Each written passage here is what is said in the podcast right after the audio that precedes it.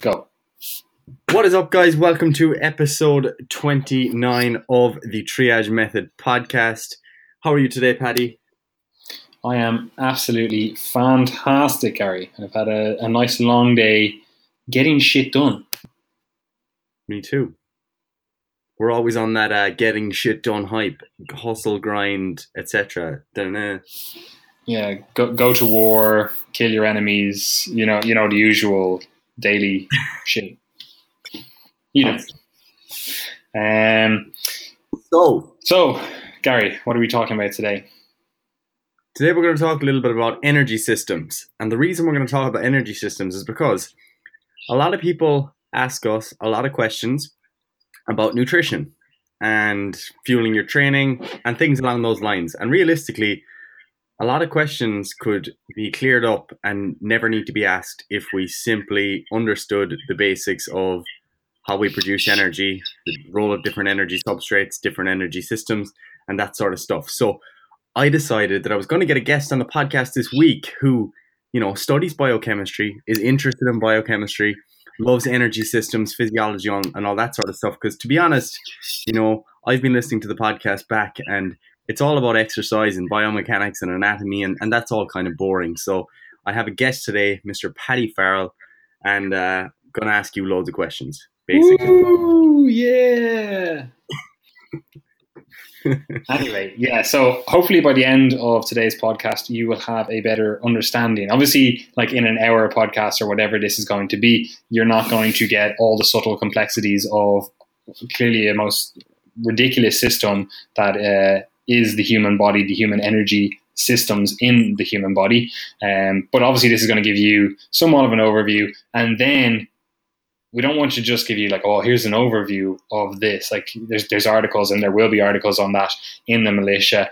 I on the podcast, I kind of just want to give you, we'll say, the end point in terms of how does this apply to your thought processes, how does this apply to your training, your nutrition, etc. So after this discussion, you should have a better idea of how these energy systems should help you make more informed training decisions, and then also how these energy systems will help you make more informed dietary decisions. And hopefully, if we have time, we'll touch a little bit on fatigue, um, but we'll see how this kind of stuff plays out. Right. So, most people are aware that humans use energy, right? And it's pretty straightforward. It's a little bit of a disconnect in terms of when we intake energy, we call it calories, but then when we're discussing the utilization and like the use and stuff of the energy, we kind of talk in ATP. So there's already this kind of disconnect, and people don't put two and two together. And this is why you see people kind of go, "Oh, we can break thermodynamics uh, with hormones and all this kind of stuff." And it's like, no, no, no, no. You, you take in energy, you use that energy. There's there is no disconnect. You know, calories in, calories out. It, like it's a pretty straightforward system. However, there is obviously a lot of subtle nuances that go into that system. And we're not going to touch too much on the kind of hormonal regulation, although we will be mentioning one or two things uh, because it does help inform the whole discussion.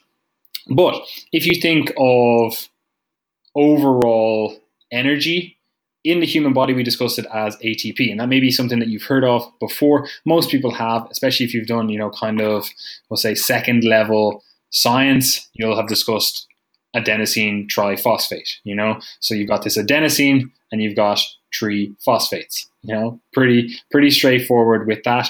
And essentially, all that is is I, I like to think of it like a battery. So those phosphates they are high energy. Well, the phosphates themselves aren't necessarily high energy. The bonds there are high energy. So you've got a lot of energy. That ATP is somewhat of a battery. So that's all you're doing. You just have these little batteries that you can float around the body and they can be used to do work or provide energy so that you can do work.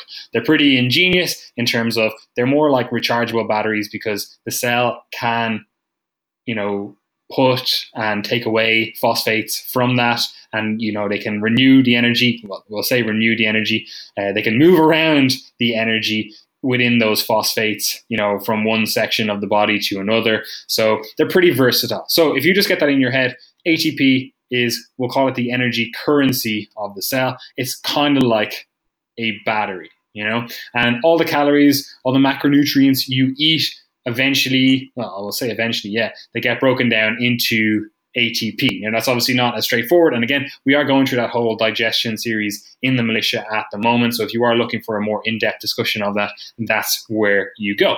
So traditionally, you will see that there are three main energy systems within the body. At least these are what the, the main ones that are discussed. Um, and you'll see them called like the anaerobic alactic energy system or the ATP CP uh, energy system, uh, or you maybe call it the phosphagen energy system. Then you've also got the anaerobic lactic or uh, glycolytic energy system, and then finally you've got the aerobic energy system. So essentially, you've got these three kind of main energy systems. The anaerobic alactic, that's kind of your your creatine phosphate system. That's lasting, you know, you, depending on where you look this up or who you talk to, we're going to say, you know, one to 10 seconds. That's what's providing the energy there.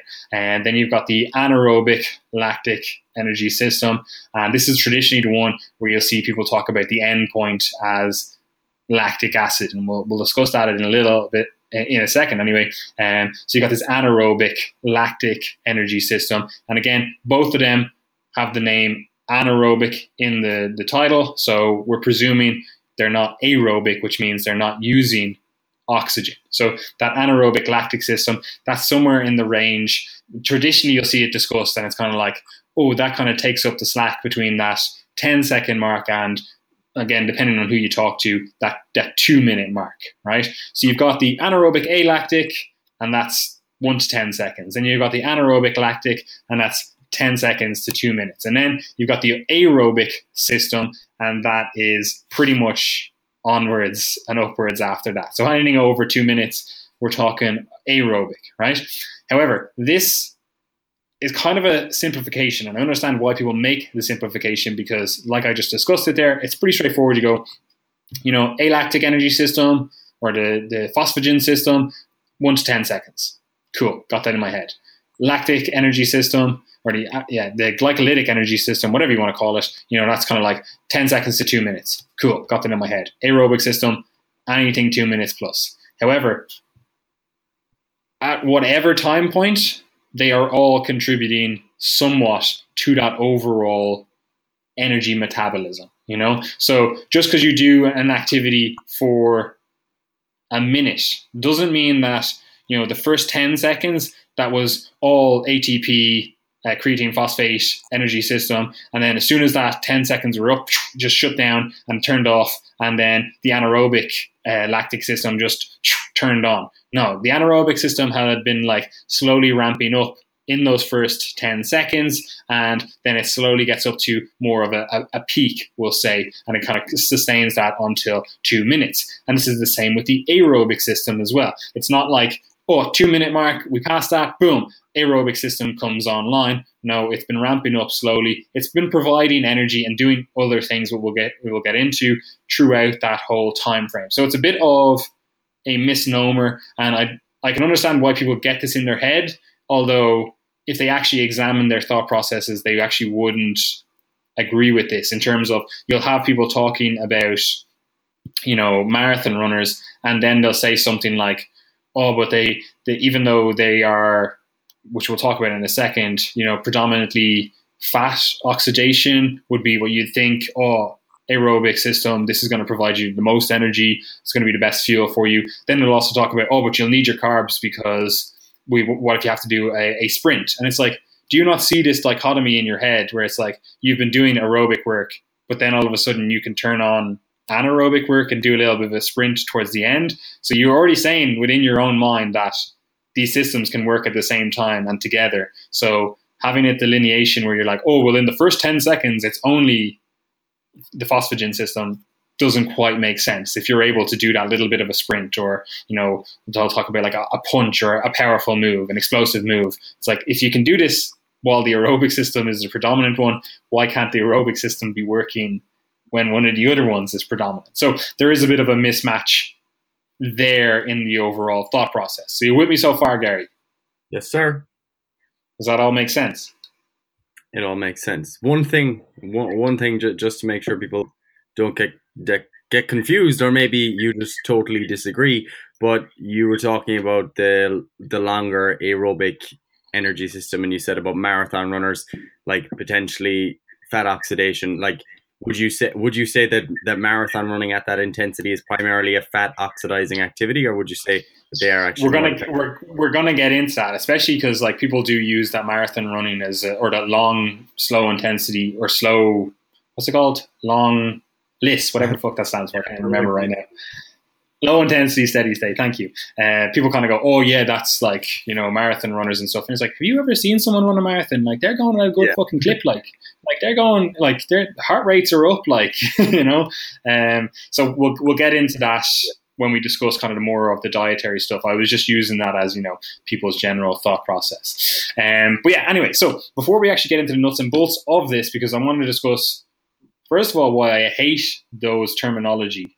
Okay, because I kind of view it as this is either aerobic or anaerobic, and e- even though people like to say there's a delineation between this creatine phosphate and this glycolytic, these two anaerobic energy systems, I'm like, oh, does that really inform you a huge amount? Like, obviously, it does. I do like having more information and having more discussion of the subtle nuances. But for the majority of people, it, really doesn't fucking matter. You know, it's not something that I would be going, oh, yeah, I need to really look into the subtle nuances of this. It's like, okay, it's, it's either aerobic or it's anaerobic. It's either using oxygen or it's not using oxygen. And obviously, there is a subtle difference. I want to say, I, we get into the calorie demands of either of those and the calorie production or the ATP production of those, but irrelevant to the overall conversation.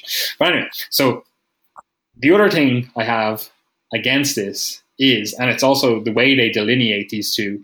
They say the anaerobic alactic or that phosphagen system, that creatine phosphate system, is alactic, right? And then they say the anaerobic, like glycolytic energy system is the lactic energy system. And I'm like, why do we, like, I know why, but I'm like, why do we delineate these based on this one endpoint, we'll call it, because we've we've kind of shot the bed in terms of the research. And I know if you actually dig into the research and you actually understand the research, and especially if you understand the research on metabolism, not necessarily if you understand the research on strength and conditioning, because obviously they're they're interpreting research from a different field and assuming that the researchers in that field are actually fucking getting their shit right, which you know is a big assumption to make.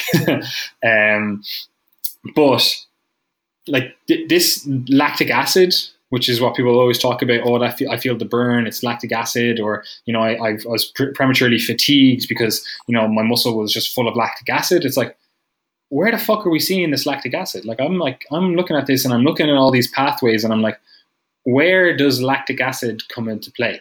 I'm like, it just this doesn't seem to be on any of these charts. And then you're like, well, there's lactate there, and you're like, but why is this is not?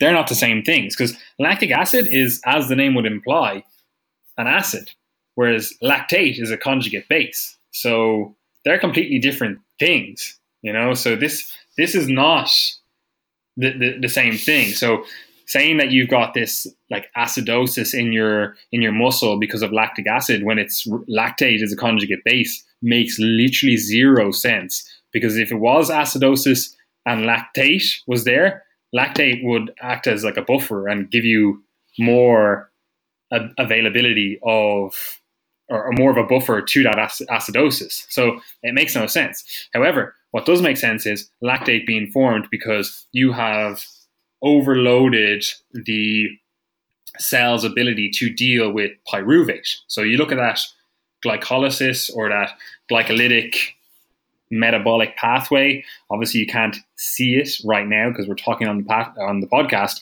But if you look it up at some at some stage, you look at that glycolytic energy system, and you look at that pathway, you'll see it goes all the way down to pyruvate, and then it says you know pyruvate can be used in you know like the, the Krebs cycle and stuff, and it can maybe be you know, it can be, it can kind of go into acetyl CoA, or it can kind of do a little bit of a run around and go to oxaloacetate, right? And then it feeds into the, the Krebs cycle, etc., and you know be used for overall ATP production, energy, blah blah blah, right? But then it's like people just, just look at this and then go, okay, we presume this system is like infallible and just keeps going. And it's like, okay, well, it doesn't keep going because obviously we hit fatigue. So there is some point of breakdown. And when that point gets to your break there, that breakdown point occurs, you essentially continue having this glycolytic stuff going on because the cell still needs energy. So all these path, all this pathway is going, okay, well, we need energy. So we're in a production line here. We can keep working. We're all fucking good. But it forgets that at the end of this production line, you've essentially got this we'll call it reactive species that can that can be used to do stuff.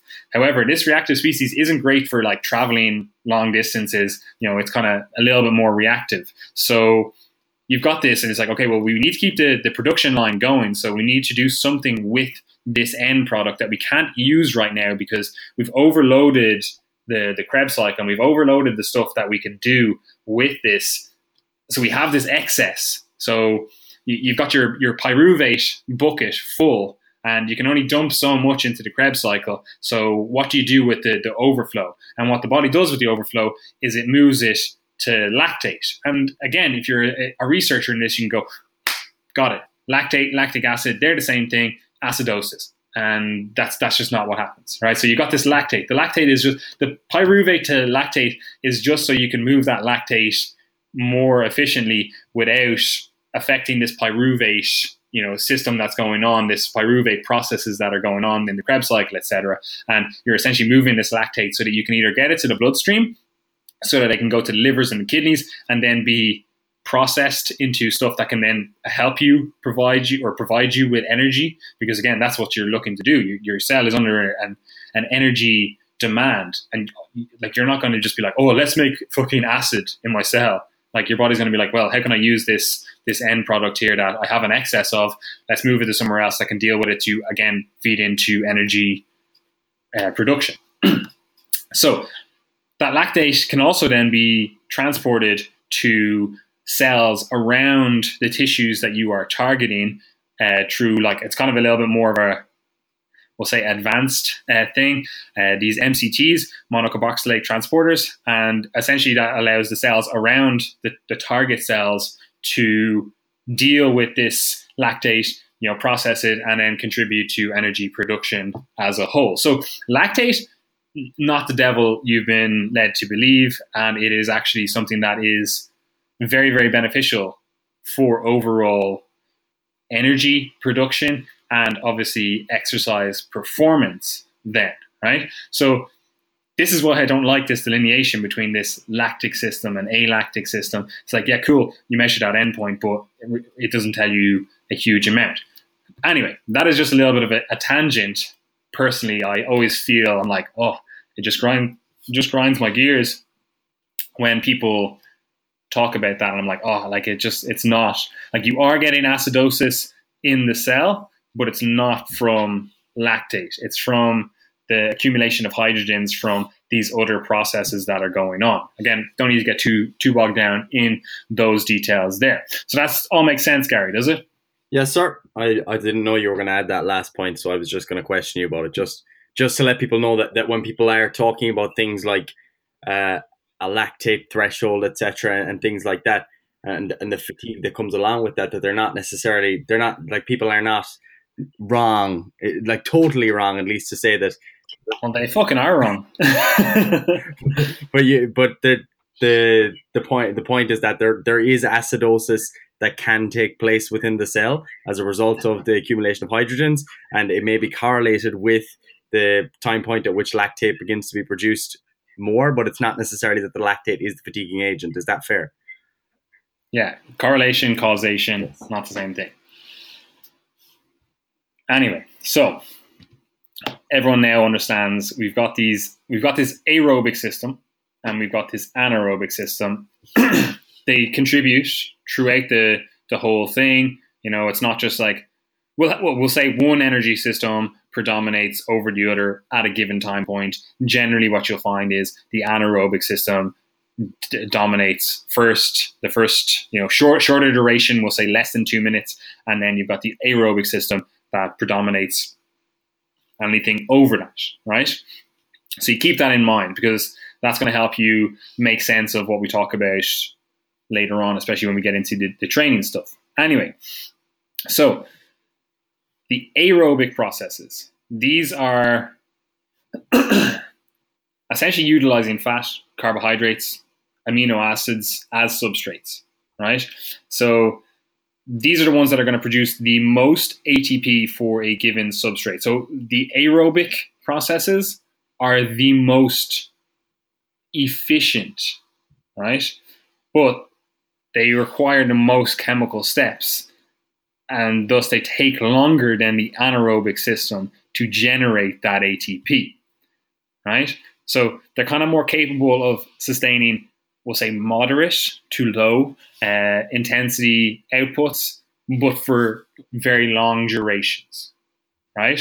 So the the kind of we'll say central factors that dictate uh, the energy production uh, with the aerobic system are more related to oxygen transport. Because again you think of it like if this is the aerobic system you need oxygen to have this system working effectively right? So pretty much it makes a lot of sense. So you'll see the aerobic stuff, and this is generally what you'll see people kind of refer to when they talk about cardiovascular work. A lot of this stuff is what they're talking about, like the, the aerobic processes are what they're talking about. So you got like stroke volume, myocardial contractility, uh, the autonomic regulation of that all, uh, pulmonary diffusion, blood volume, you know, hemoglobin, affinity, basically anything that kind of affects your ability, the body's ability to transport oxygen, right? And that's going to affect your a- a- aerobic system as a whole, right? And this is important because it will come back to making training decision, decisions and making dietary decisions as well. And it'll also explain a lot of things when you hear people talk about them, you know? So then the more peripheral factors to that uh, aerobic energy production, again, is more to do with the, the oxygen utilization. So once the oxygen gets to the muscle. You know, so you did, those are the kind of the central factors there I just discussed. That's kind of getting the oxygen to the cells that need it. You know, and so you can essentially just think of that as like breathing. Uh, and the heart and the, the, nervous system that regulates that, right? But then the, the more peripheral stuff is once that oxygen gets to your cell, what what's going on there? And that's kind of like the the oxidative enzymes, the the machinery that you have there, you know, the mitochondrial density, and this is what you'll hear talked about a lot, you know, mitochondrial biogenesis, uh, you know, the mitochondrial enzymes themselves, the, the capillary density, you know, and muscle glycogen stores, and then the, the myoglobin itself within the, the muscles there. So they're kind of the things that are the more peripheral things that affect the aerobic energy production, right? So you don't need to remember all of them, but just keep that in your head that the aerobic system is going to be somewhat dictated by the heart, the lungs, the nervous system regulation of those two things, and then we'll call it the oxidative capacity of the muscles themselves, and that kind of goes into you know the mitochondria within the muscles, and then obviously the capillaries, again, the more vascular system stuff, and as well as the, the glycogen stores uh, there too.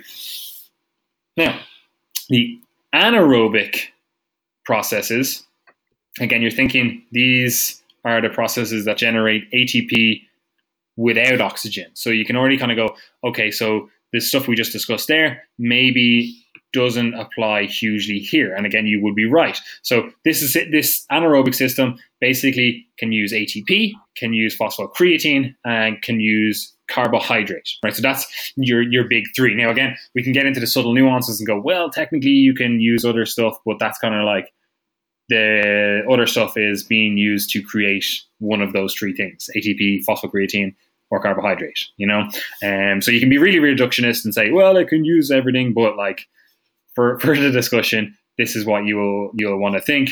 Again, ATP, phosphocreatine, carbohydrates. Um, and again, this produces ATP at a much faster rate than the aerobic system. However, due to the fact that it's creating that uh, faster ATP or synthesizing that ATP faster, you got this rapid change in the cellular environment itself. So that's going to lead to a bigger disruption of that overall homeostasis of the cell and lead to more of you know a kind of what we said earlier on, a kind of acidosis within that cell. So again, think of an anaerobic system, boom, really quick, doesn't or it fatigues rapidly. We'll say fatigue here. Um, can only be used brief periods of time. Not great for the extended use, but it's great for like maximal power. Like if you needed something, you need to go for a sprint, you need to throw a punch, boom, anaerobic processes. And they're kind of the central factors. And again, this is the one that you really need to pay attention to because this will kind of explain a lot of things. Um, so the central factors of anaerobic energy production are dependent on the central nervous system function, right? So that that's the main thing that they're dependent on because it's all to do with motor unit firing rate, motor unit recruitment, intra and intermuscular coordination, and then overall sympathetic drive. Right. So remember that. That's that. You need to remember that for the discussion later on. So again, I'll kind of say it again. The the anaerobic system more to do with the overall central nervous system functioning because again, motor unit firing rate, motor unit recruitment, inter and intramuscular coordination, and sympathetic drive. Right.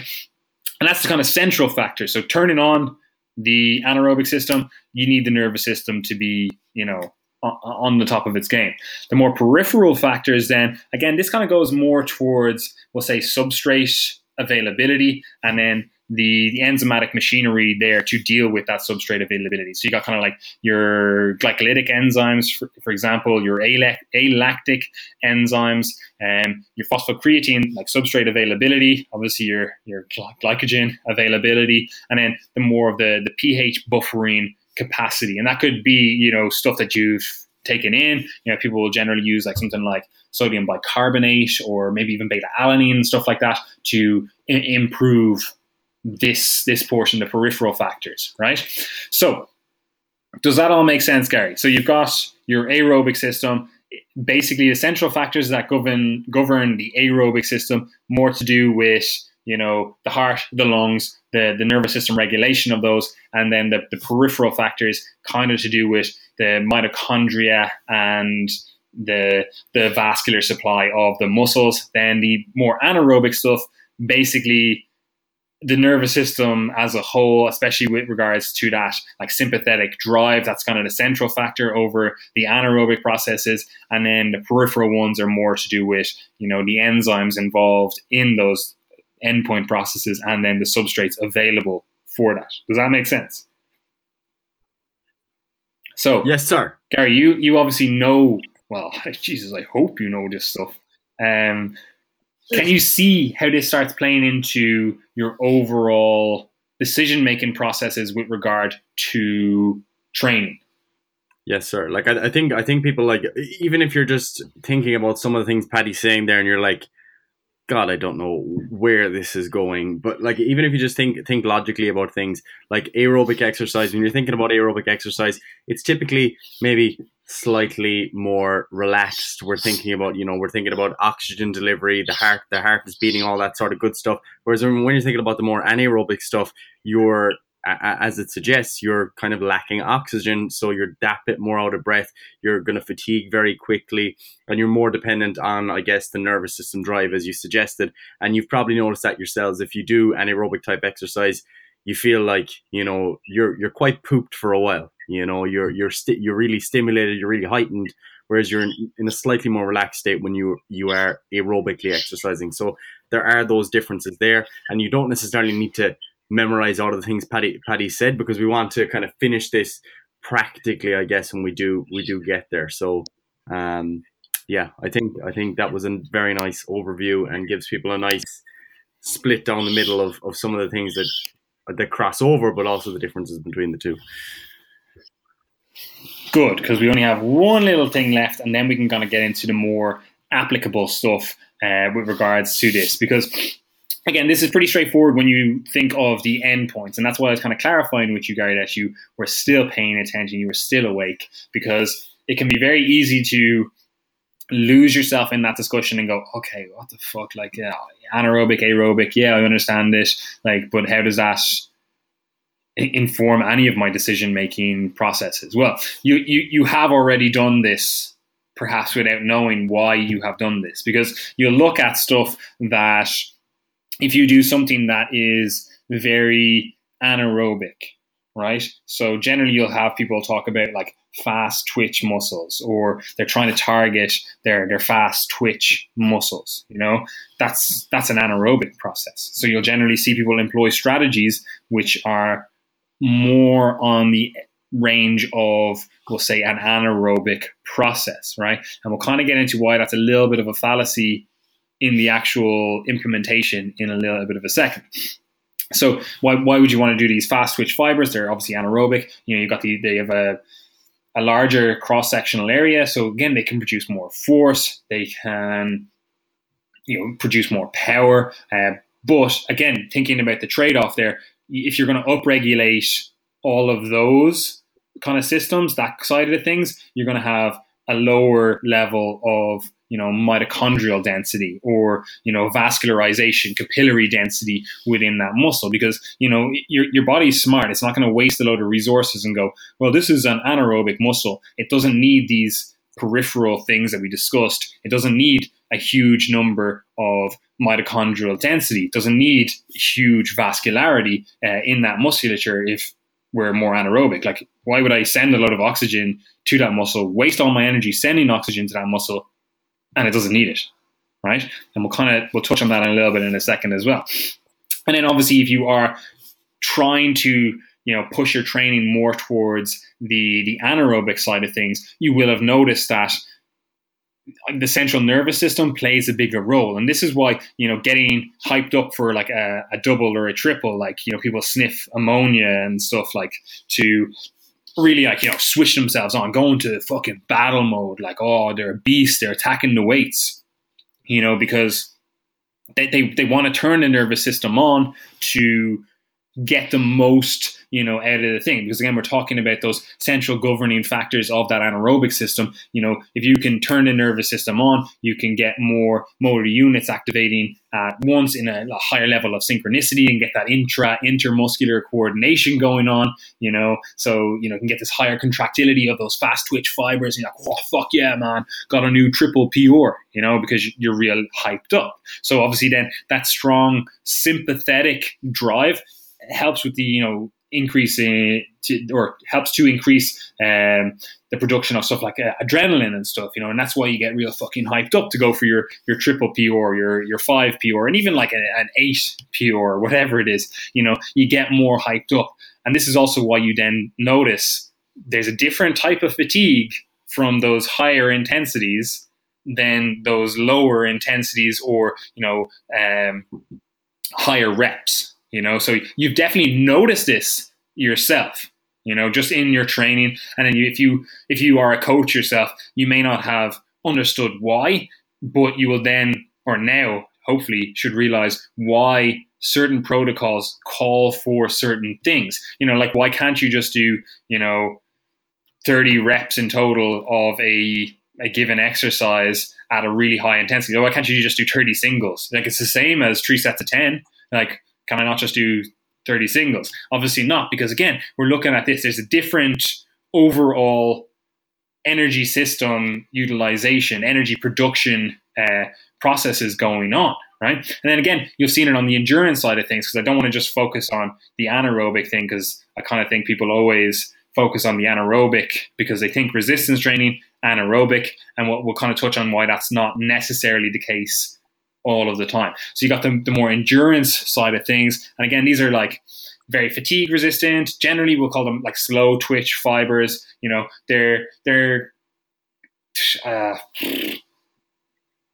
uh, they're, they're capable of producing a lot of force, but not as much as say say the, the, the faster twitch fibers that more kind of boom, fast twitch, let's go heavy, hard. That's what you're thinking. Although although the endurance fibers are still obviously able to produce a lot of force, they are obviously more fatigue resistant, but they can't produce as much uh, contractility or as high a force output as those fast twitch fibers, right? Because again, these are these are developed to have you know the maximal uh, delivery of oxygen and the maximal utilization of oxygen. Uh, so again, they've got that like high mitochondrial density. They're generally quite vascular, that good capillary uh, density. Because again, you're thinking like, oh, well, we want to provide oxygen to these muscles, so they're very fatigue resistant. But you know, maybe they're not as good as using. Uh, or they're, they're, they're good at using oxygen, but they're not as good as, you know, firing all at once, keeping that motor unit recruitment high, keeping that rate of firing high. They're, they're not as good at, at that, but what they lack in that, they make up for in the fact that they are very fatigue resistance. And again, you, you think of this like if, if you're thinking fatigue resistant, if you've ever done anything like Brazilian Jiu Jitsu or any kind of wrestling or anything, you know, if you if you want to preserve energy, what are you trying to do? You're trying to be relaxed. So with these type of fibers, you've got more of a, a parasympathetic dominance. And again, that makes sense because you're trying to conserve energy and trying to improve the overall economy. So you're not just wasting a load of energy uh, just by you know just just by having those fibers you know working. You know you want to have something that's very fatigue resistant and the way you get fatigue resistant is you have improved overall you know economy of that muscle but also overall conservation of energy expenditure within that muscle you know? Does that make sense? Yes sir. And i, th- I think one of, the, one of the things to note on that as well is you know we're we're, we're proponents of doing both cardio and resistance training to a degree.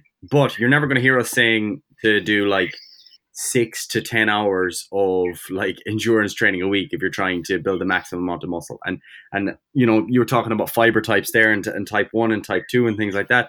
And like some of the adaptations that people will have if they are more let's say you are looking at Usain Bolt versus what's his name Mo Farah. If you're looking at the two of those and you were to like do a muscle biopsy on them, you would most likely see that Usain Bolt is going to have far more of those type 2 fibers and Mo Farah is going to have far more of those type 1 fibers because there is a degree of the ability for muscle fibers to change and adapt in response to training, even in their type, even if they're just shifting a small bit along the spectrum. So, you know, if you are a powerlifter, you you probably if you are doing cardiovascular exercise like you want to do a bit, but you don't want to be doing like 10 hours of endurance training a week. So they're the things that you're going to see at the extremes.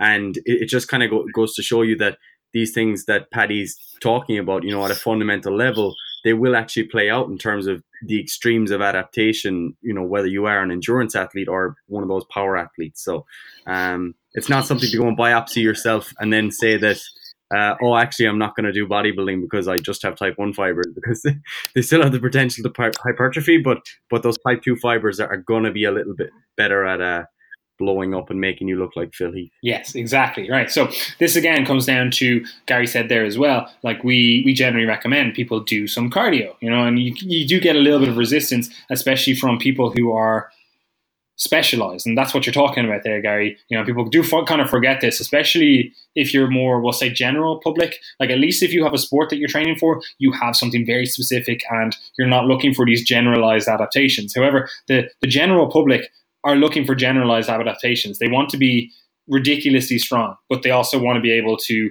you know jog, run for the bus, you know, maybe do, oh, there's a 5K in work. I'm just going to do that with the boys, the girls, you know, they, they want to be doing, be able to do all of these things. And they forget that if you specialize, you lose a generalized capacity because you do get adaptations and those adaptations are specific, you know? So you do have to put that into or take that into account when you are thinking of how do you implement an overall program or how do you bring in a structure to your training that actually achieves what you want to achieve, right? Because even though I've kind of laid it out there, hopefully in a more kind of succinct way, and you're kind of going, okay, there's this division, anaerobic, aerobic. We're talking like short and fast and long and slow, right? Um, and you're kind of going, okay, cool. I've got this division in my head. We can even go, oh, fast twitch, slow twitch got it. However, I want to kind of make this a little bit harder to understand, but hopefully clarify something by doing it. Insofar as saying resistance training is anaerobic, that's actually wrong, right? So again, think of it. This if you think of something that is very anaerobic, and the one that everyone always uses when they discuss anaerobic, especially when it's related to you know resistance training, they always say, "Oh, sprints." You think sprints? That's anaerobic, and it's like, yeah, cool. That 100% agree with you on the first one, right? And what I mean by the first one is if you look at repeated sprint efforts, so repeated bouts of sprints, and you look at the the energy contribution between those sprints the more sprints you do, so the more sets of sprints you do, the more aerobic those sprints become, right? So the more that aerobic system is providing energy or it is doing something, we'll discuss that in a second, to actually allow you exhibit your sprinting potential, you know? So okay, cool. If we compare one all out set of squats and one all out sprint, yeah, I'd happily call them anaerobic. No big deal with that.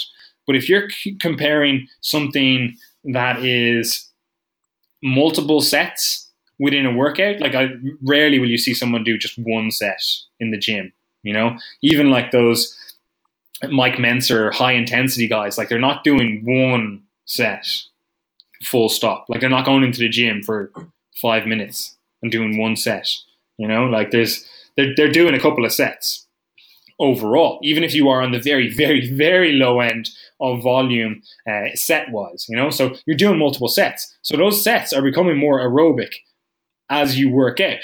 So think of this in terms of your overall program structure because you've experienced this before. You know, you come into the gym, you're on fire, and you're like, "Yes, mm, yeah, I'm, going to kill it today." And you do your first set, and you're like, you say you're even doing eights. You know, you've done your, your warm up sets, and you're going, I don't know, something like a bench press or something, and you're like, "Yeah, I'm going to go in for my eight reps on this." And you go for your eight, and you're like, "Boom, pure," and you're like, "Oh, my program says three sets of eight.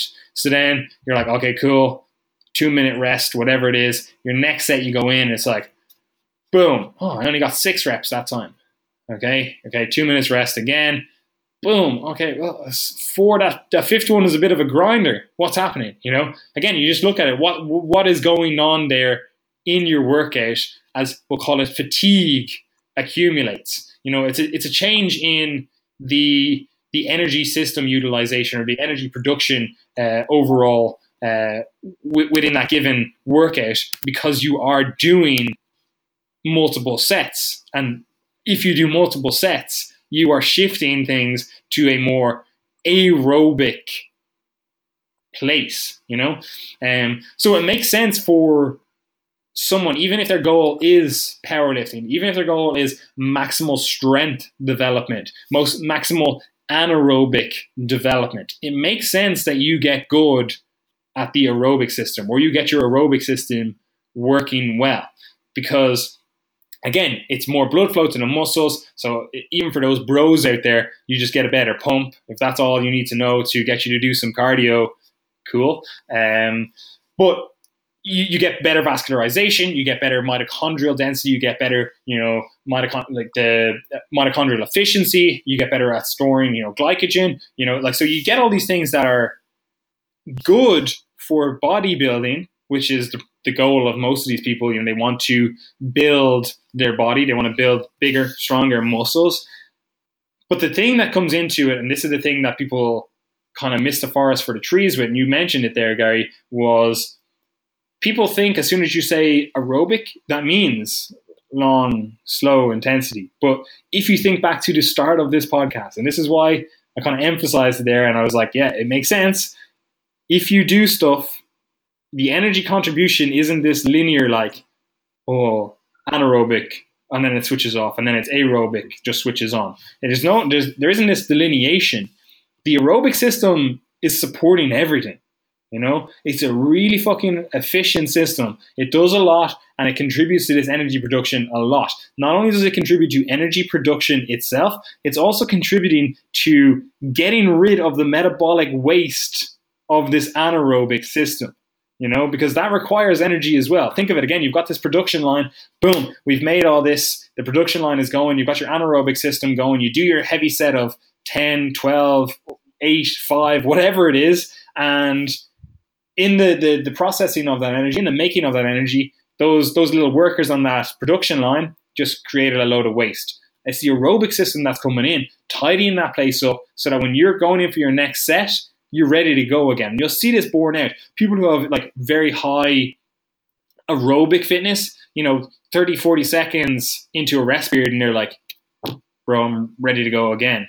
And you're over here as a fat powerlifter, not to pick on powerlifters, uh, but you're going like, oh, oh, I'm out of breath, and it's you've taken five minutes uh, for your rest period, and it's like, okay, like this this makes sense. You're, you're just very anaerobically fit, but you're not aerobically fit, and this is again where people kind of lose the forest for the trees, especially in the overall research, because people kind of say, and it, it's suggested that you know overall volume dictates the hypertrophic response. Would you agree with that, Gary? Yes, sir.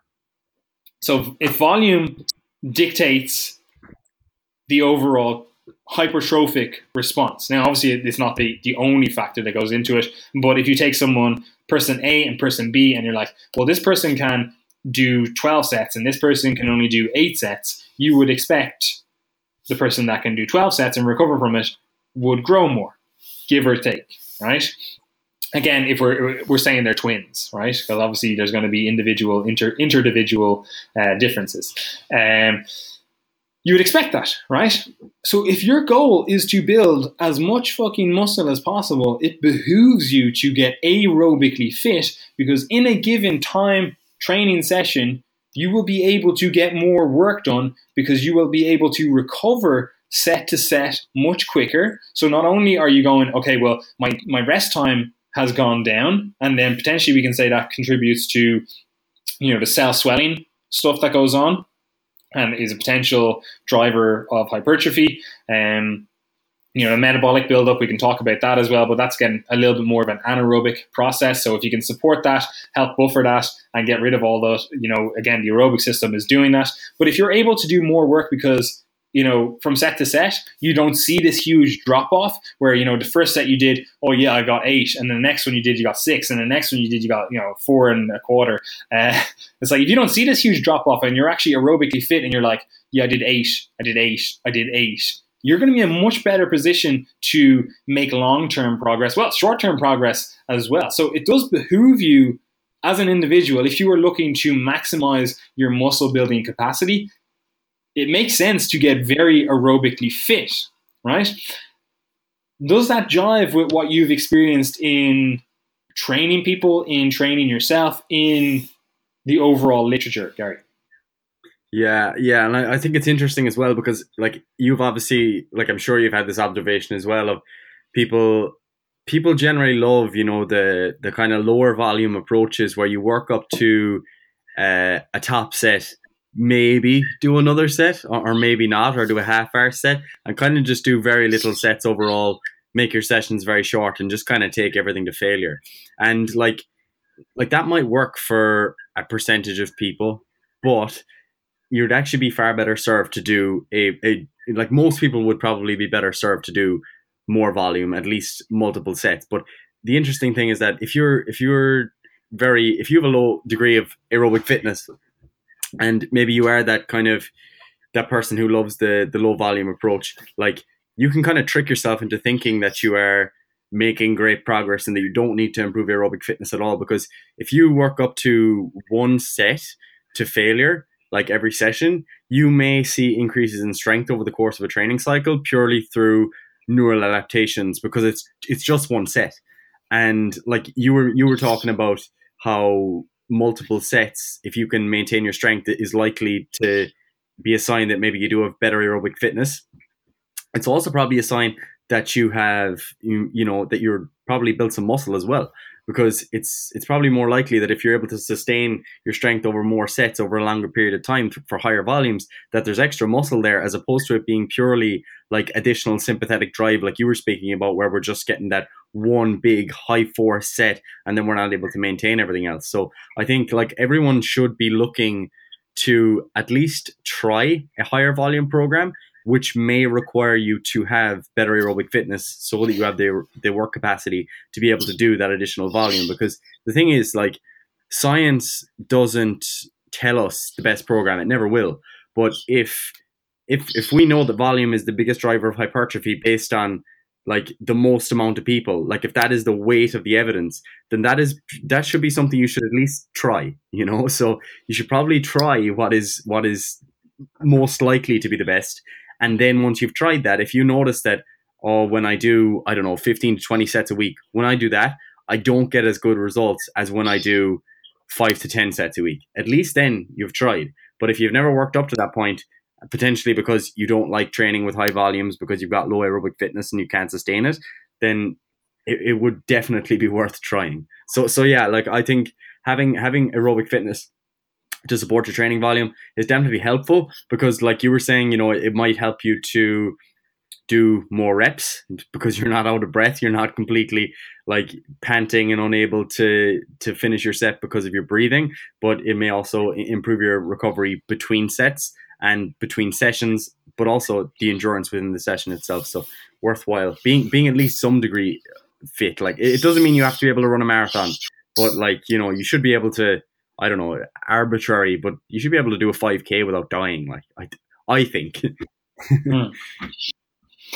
Yeah, and see, this is this is the thing as well. Like as we were just saying there, your ability to accrue tissue or accrue overall volume is a good metric for accruing that that tissue. And obviously, it's up to a point. Like I'm not saying do like you know 50 sets per session and take like 10 seconds break between everything because oh yeah I'm fucking aerobically fit, bro.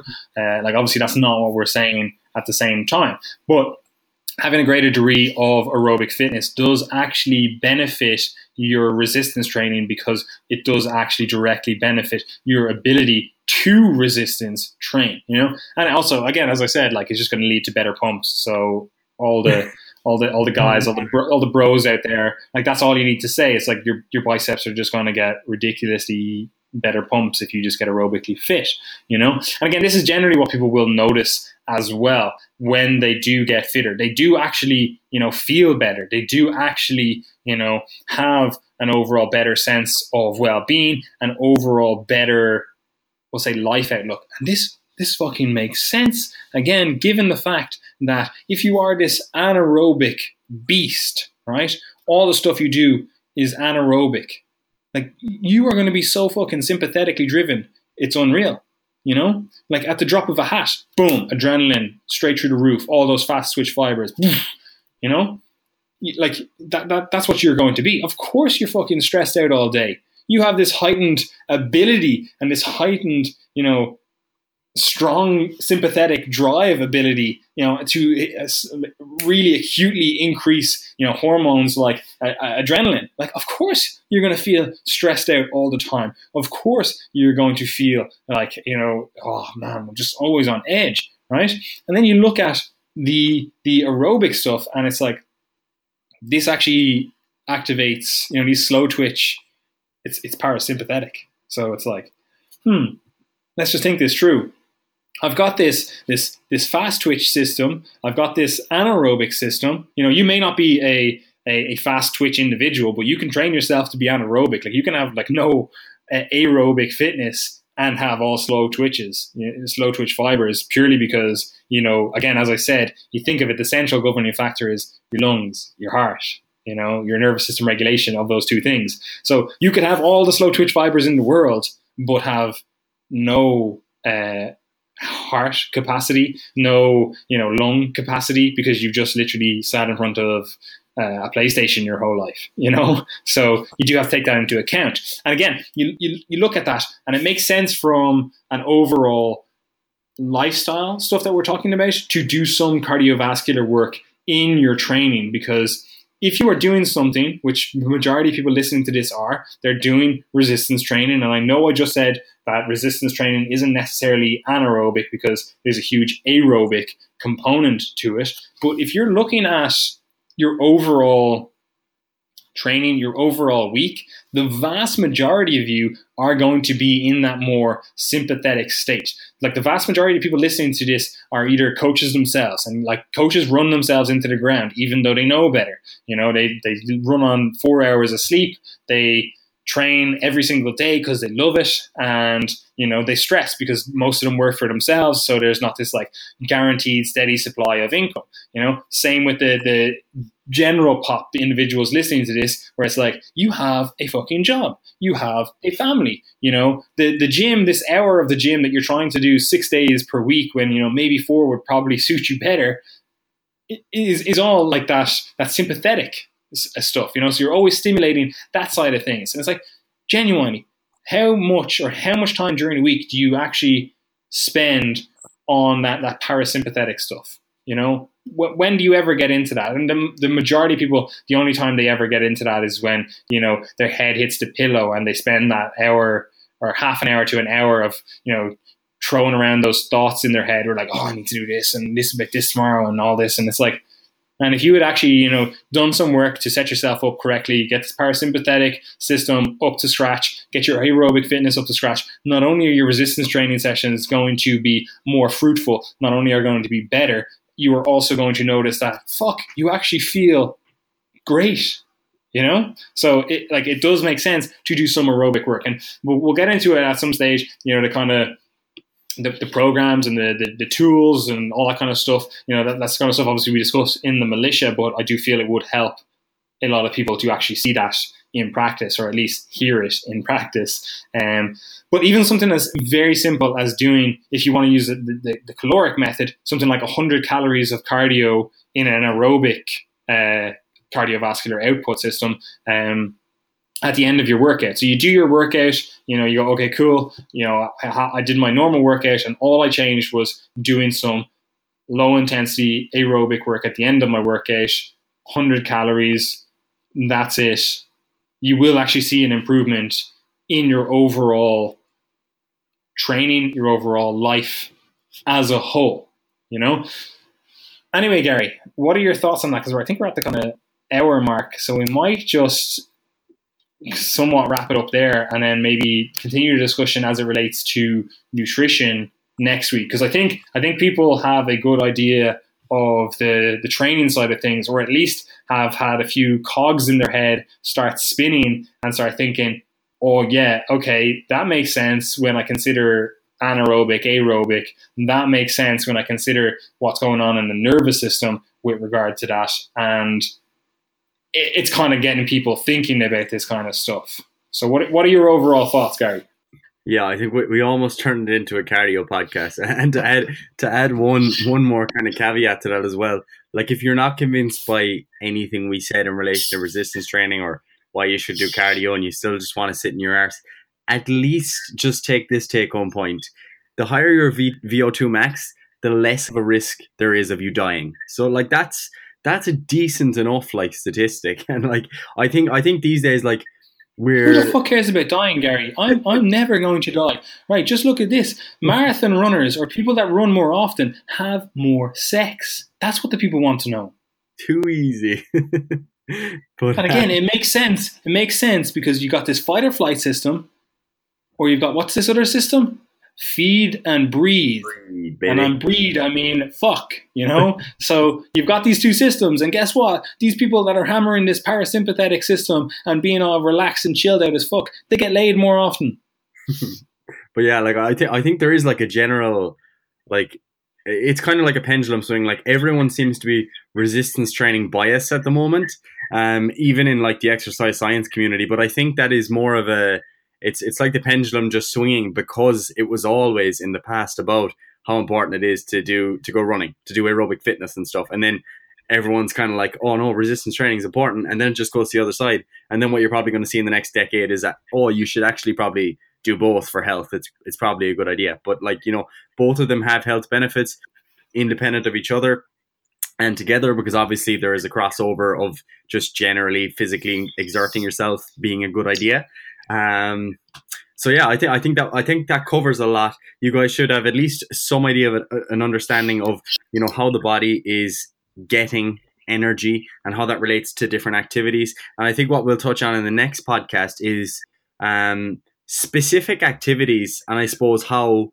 aerobic slash anaerobic they are. They are because I think I think that's good. There's probably some of you here who play GAA. There's probably some people who play rugby. Maybe some of you coach PE in a school or something. So, you know, we can give you some examples of activities and how the energy systems relate to those.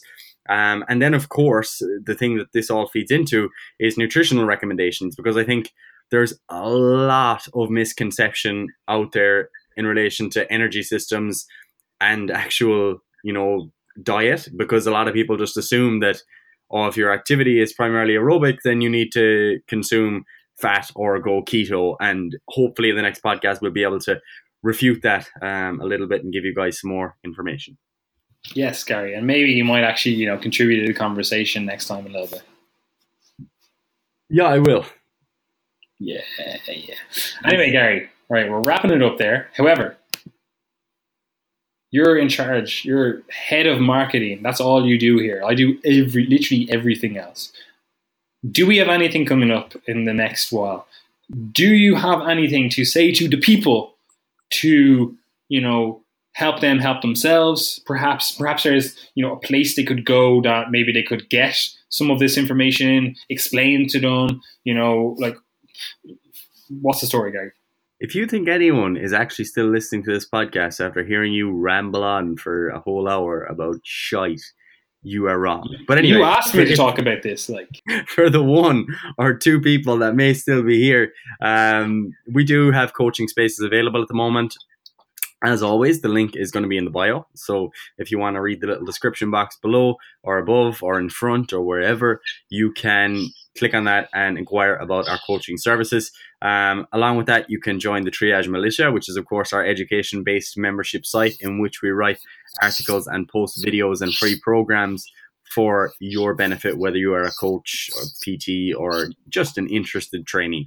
Um, and finally, this podcast we wanted to be led by you to a degree so you can actually submit a question to the podcast um, that we can discuss or Alternatively, we'll write a free article on it.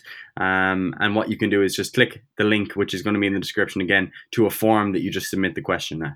Um, along with that, I think I think what would be a good idea, and I didn't say it to you yet, Paddy, is maybe every three or four episodes, what we could do with some of the questions that don't warrant their own podcast is do like a Q&A episode where we, we take maybe five or six questions and just go through them where maybe they won't, you know, warrant their own podcast think that'd be a good idea. What do you think? Business decisions live. No, no, no we're not doing that. That's that's just weak. Okay, never mind. Every question, every question deserves a full and thorough answer. um, what do we have coming up on the horizon, Gary? Are we going somewhere? We are going to Zurich, I believe, this weekend. We're going to Zurich on Friday, so we'll probably take a video of ourselves and post it on the internet so you guys can watch us flagging each other and comparing dicky size. Um, other than that, what else are you doing? I'm not doing anything. I'm just I'm just sitting in my room doing emails. That's literally all I do. Like I am a glorified office worker. People think I was actually saying this to one of the one of the lads uh, the other day. I was like, I basically have the most unhealthy job ever. Like people get into the health and fitness industry, right? And they kind of like, oh yeah, I like moving, I like you know sport, or I like you know body transformation, I liked all this fat loss, whatever fucking reason. Basically, they get into this because they enjoy moving, they enjoy being fit, being healthy, maybe they enjoy being strong, etc. Whatever the fuck, you know. I basically sit at a desk all day. Yeah, but people think like you know I'm a health and fitness professional, you know. And I'm like, I sit at a desk all day. Like I probably sit at a desk for longer than people in an office. Like, and also at least in an office, you know, there's some chance of socialization. And I literally sit at a desk in my own room. Me too. you know, it is to, to a degree. It's actually kind of a privilege as well because we have it is self-serving in that like both of us are interested in reading and writing slash educating. So we've kind of just created this career, which is a bit weird, where we kind of just sit in our rooms. But at the same time, hopefully someday we will get back to the the one to one stuff because I do like that as well. I, would love to be fucking on my feet in a gym, fucking being like, "Come on, do fucking fifty more reps." Yeah, I, I, I can't wait for that either. Like, I actually just enjoy just you know interacting with people, helping people, seeing people move. That's actually one of my favorite pastimes. Like even just people watching on the street, just looking at them move and seeing how their joints move. Pleasure. You know, it's it's just beautiful. You know, and um, so like I do think I see some coaching on our horizon at some stage, but you know for now, again, it is self-serving, self-serving, sitting in our room, oftentimes in the dark. Yeah. um, but yeah, actually, I just want to give a quick shout out to my friend uh, Mark O'Dwyer because he is actually opening up a facility. Couldn't tell you the name of the facility. I want to say it's Mod Physical Culture. Yeah, um, so he's opening that up. So if you are interested in getting training, coaching, whatever the fuck in the Sandyford area, you know, hit that boy up. He's a good boy. You know, he's pretty ugly in the facial department, um, but he is a good boy. He knows he knows his stuff. You know. Um, anyway, guy, wrapping that up. Do you have anything left to say? We used to always give people some sort of fucking random non-fitness related advice or nugget of knowledge at the end of all our podcasts. No, you did. No, no, no, we're, we're going to do it. So, Paddy, this this week's question is for you, and my question is: What are your thoughts on the North Korea and Trump collaboration? You can't stump the Trump. Like, Too easy. there you go. That's your nugget of knowledge for this week. You can't. I'll, I'll ask. I'll, I'll ask you a question then, Gary, as well. What do you feel about the six silent letters in Derry? Oh, Jesus, my dad will hear you. He'll be coming up the stairs. Are you serious? I'll get locked. I'll get. I'll get locked in the attic for a week if he hears that. anyway, I'm ending this here. Peace out, guys.